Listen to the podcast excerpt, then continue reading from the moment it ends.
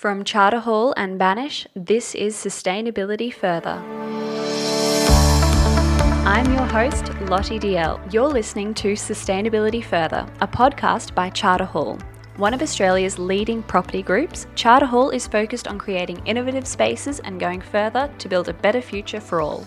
Relove rescues furniture and white goods from corporates and communities and delivers them to people in need. On the podcast today is Ren Fernando, one of the co founders of Relove, who talks about how they got started, where they're going, and how you can get involved. So, thanks so much for coming on the podcast today, Ren. What does the word sustainability mean to you? Yeah, sustainability is an interesting word, isn't it? Um, I've been um, around in this sustainability space for a really long time because I practiced as an architect and was trained at the University of New South Wales um, way back in the late 80s, um, where sustainability wasn't really a word as such, it was just what we did. Um, and yeah, so my world now, uh, sustainability is everywhere. Um, for us, in the work that we're doing at Relove, uh, we're really focusing on trying to keep as much as we can um, out of landfill uh, and trying to reuse as much as we can and relove um, furniture, household goods, excess surplus stock from companies, um, corporates, hotels, and making sure that um, it's being reloved by people who really need it. Um, we also really know that when we're giving um, really good quality items to people who have been um, living in a situation of crisis, um, unlike um, other people that are really able to be consumers, uh, we are actually giving things a much longer life. That's really exciting. It's a, one of my favorite questions to ask everybody because like you said, it, it, didn't have a definition. And I don't really think sustainability has a definition today. I think it means so many different things. But I think focusing on that reuse and, in your terms, the re love is so important and something that is the most sustainable thing that we can be doing. Everybody yeah. always asks me kind of what is the most sustainable purchase I can make? And I'm going, no, just don't make that purchase. That's yeah. that's actually what the best thing to do is whatever you are trying to replace with something more sustainable, don't actually do that. Just reuse and relove whatever you've got at home. Yeah, absolutely. So you're the co-founder of Relove, which you've just kind of briefly described there, but I would love to hear more about what your journey was to starting Relove and kind of explaining a little bit more about yeah, what you're doing. Yeah, yeah, absolutely. Um, yeah, look, we are um, much like many other um, accidental charities.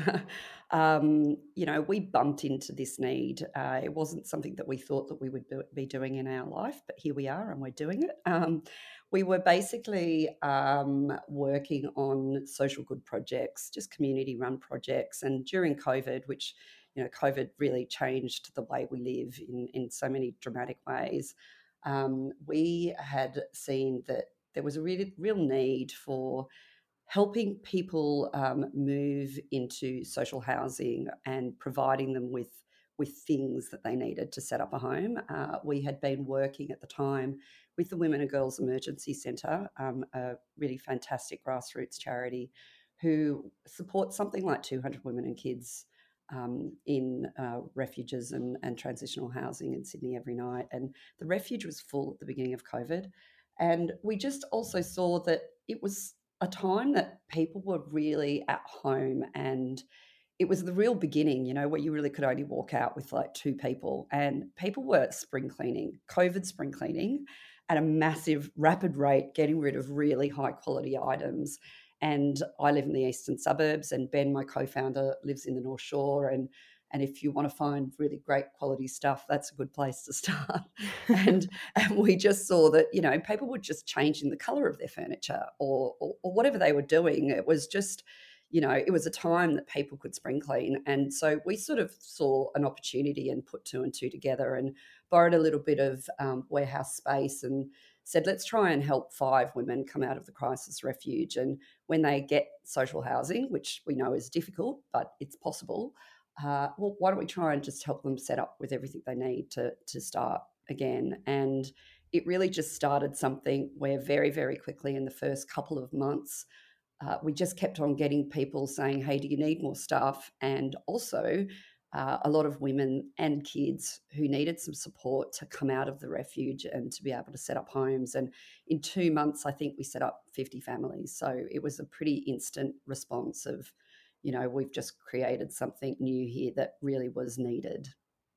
That is so exciting. And I think it's such a exciting proposition as well to kind of have that instant feedback and that instant kind of need and demand and to be able to meet it as well, which is really great. So, for our listeners that don't know too much about Relove, it's my understanding that kind of what you're doing is you're collecting all of this furniture, so everything from kind of fridges to couches to crockery and everything like that. And then these women and these families come to the warehouse and then they're able to pretty much shop. Would you call Yeah. it a shop? Yeah, we call it we would call we call it the Relove Free Store. So um, you know the way that we work uh, has grown very quickly, and we're pretty proud of how it's set up now. This is our third home since we've started, and we have a, quite a big warehouse. Um, it's two thousand two hundred square meters, quite big. That's huge. quite a bit. You're going to get warehouse envy, aren't you? I am. but it is enormous. Um, but we have enormous things that we have to store, and it's um, we've set it up so it feels very much like a free shopping experience. So we have the sleep, live, dine, eat, homewares section. I call the homewares section the cream, where people come and get to choose the cushions and the paintings and the and the vases and the fake flowers and all those um, things that you know really make the comfort of a home. Um, that's the stuff that we think is really exciting.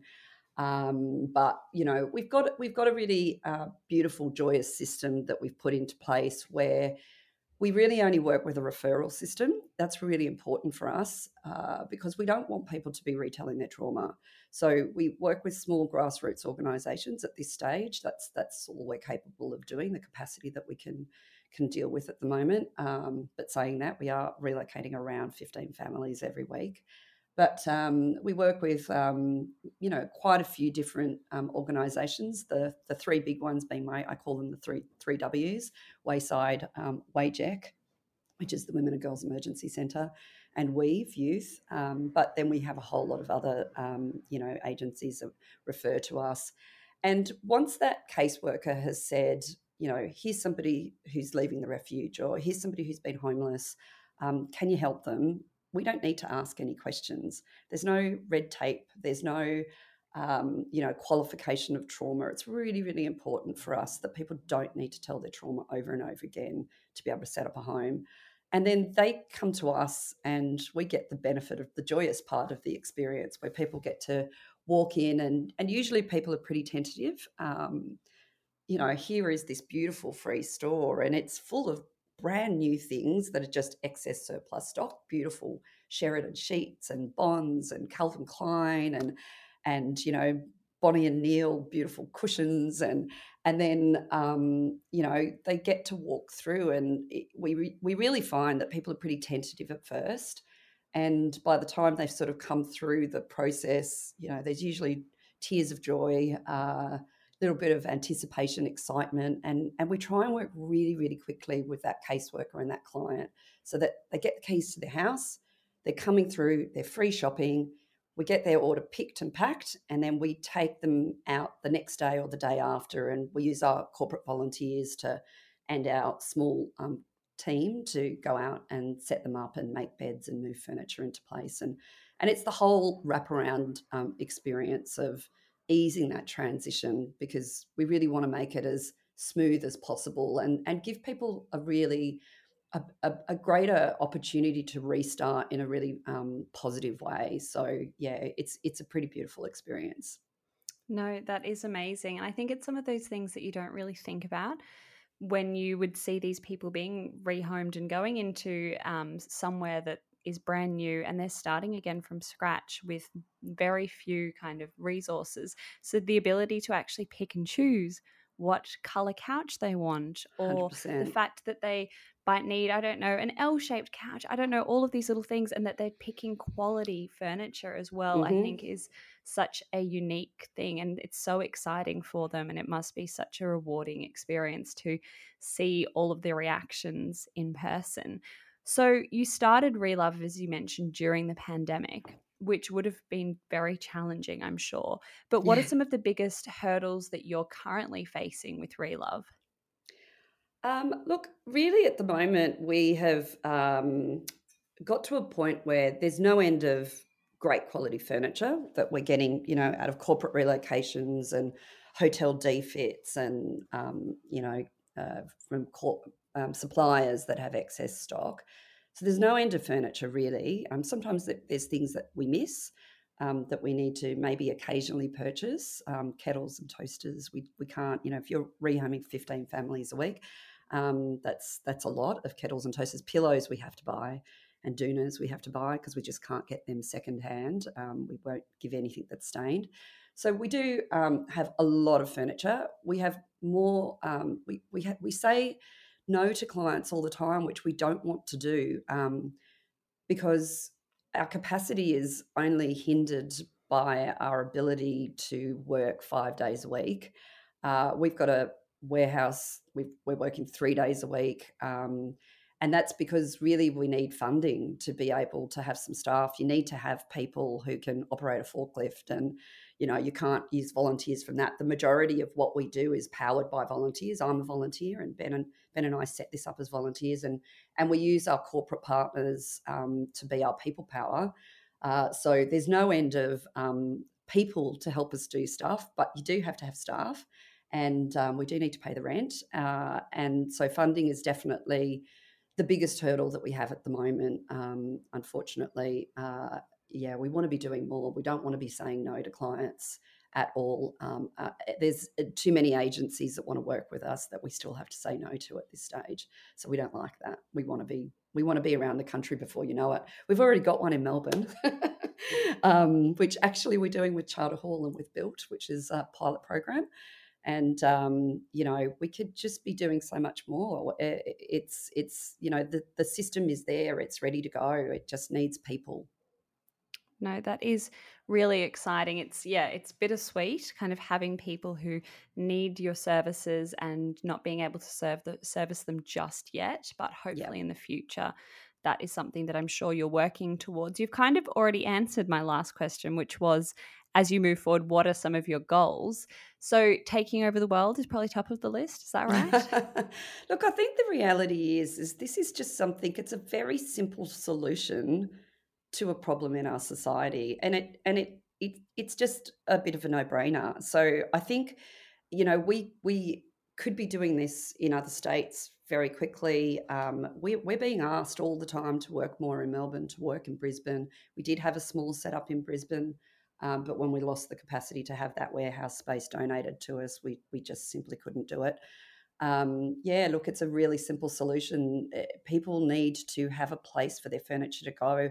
Corporates, this is this is the time now. Environmental social governance is is at the tip of our tongue all the time right now. Um, we're talking to all sorts of different players in in this arena to try and see how we can encourage corporate corporates at that relocation phase not to let this be the last thing they think about. Let's not put all this great quality stuff into landfill. Let's give it directly to people in crisis.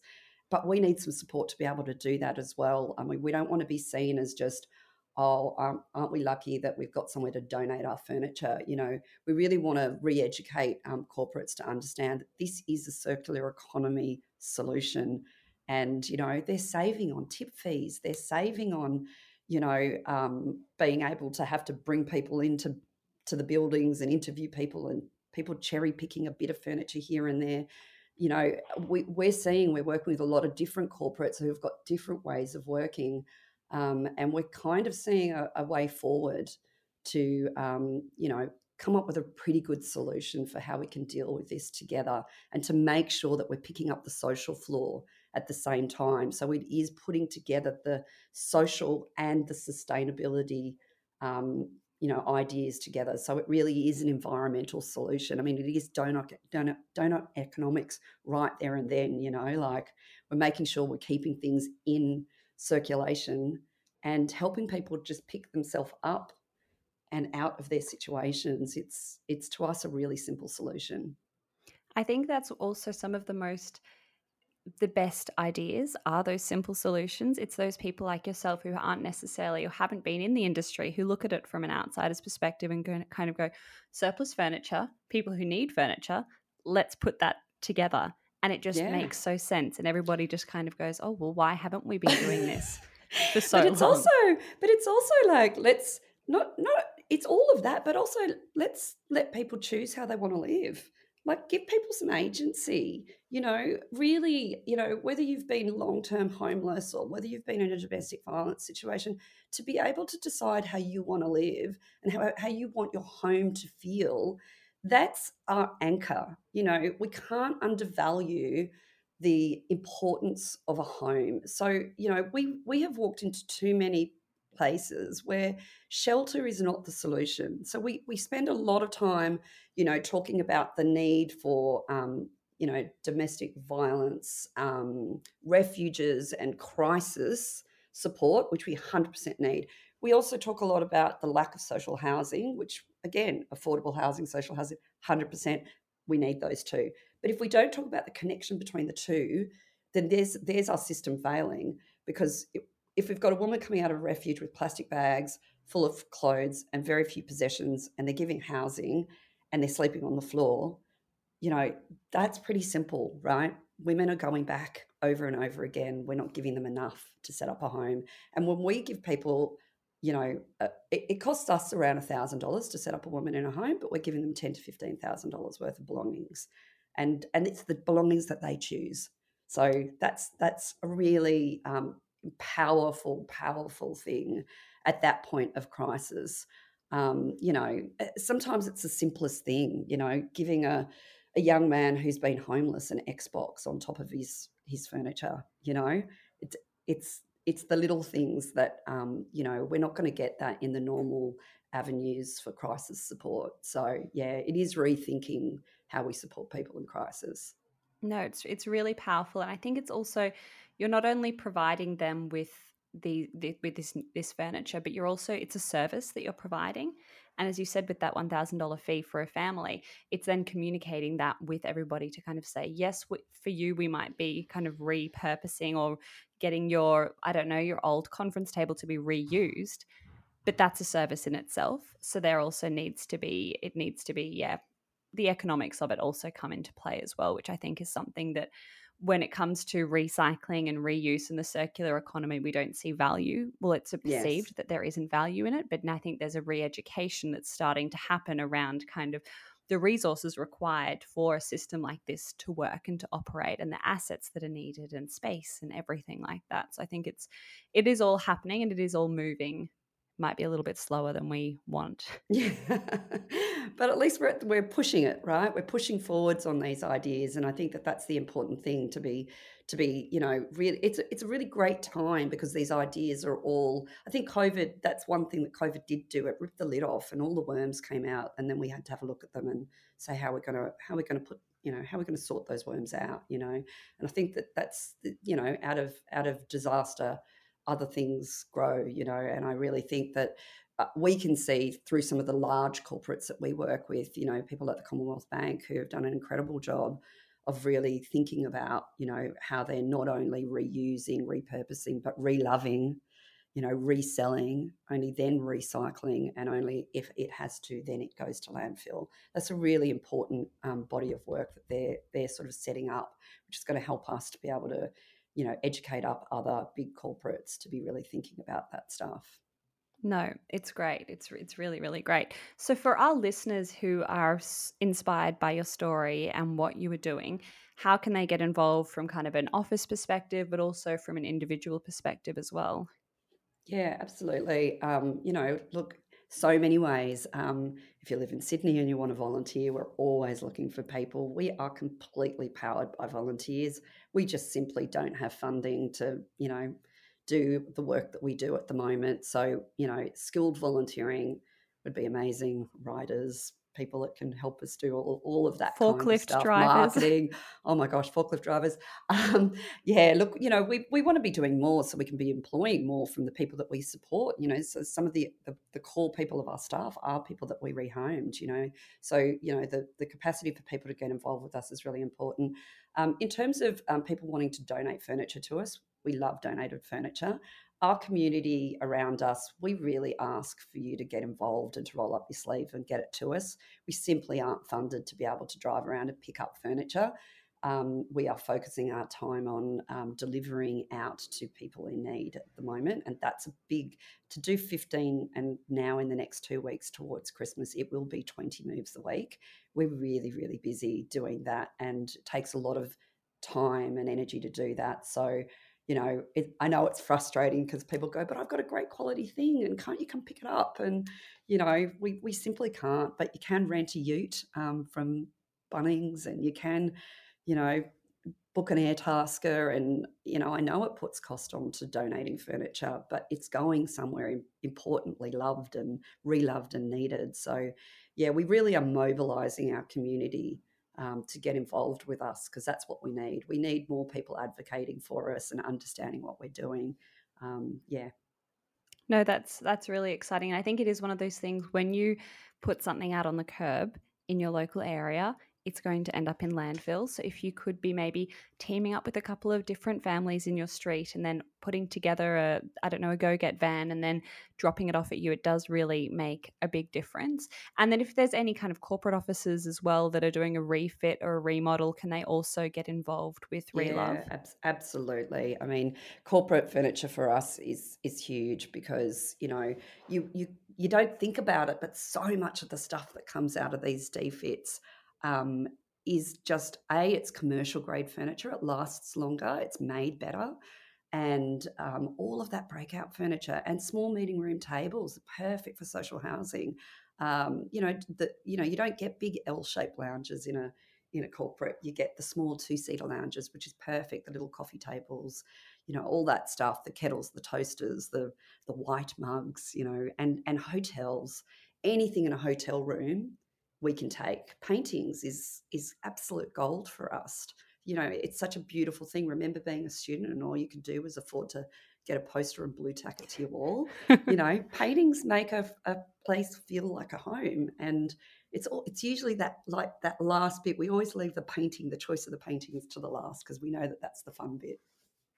No, it is amazing. Thank you so much for joining us today, Ren. And it has been so great to find out more about Relove. I will put lots of links in the show notes as well for anybody who wants to get involved and to, yeah, volunteer, donate, or whatever. It'll all be there for everybody. So thank you again. Yeah, thank you. Thank you. Yeah. Could I just lastly say um, if you can jump onto our, our site at the moment, we're doing a thousand homes appeal. So, um, you know, as much as spreading of the word of Thousand Homes appeal would be great, um, it really only costs us thousand dollars to set up a woman in a home, and and our goal next year is to do a thousand homes. We did seven hundred last year. There's no reason we can't do a thousand this year. We just need to grow that little. Amazing, great. Thank you. This Charter Hall and Banish's podcast series, Sustainability Further this series has been designed to inspire Australians to be more environmentally responsible and to take climate action. Sustainability Further is produced by Banish. Charter Hall's purpose is to create better futures by bringing aspirations to life.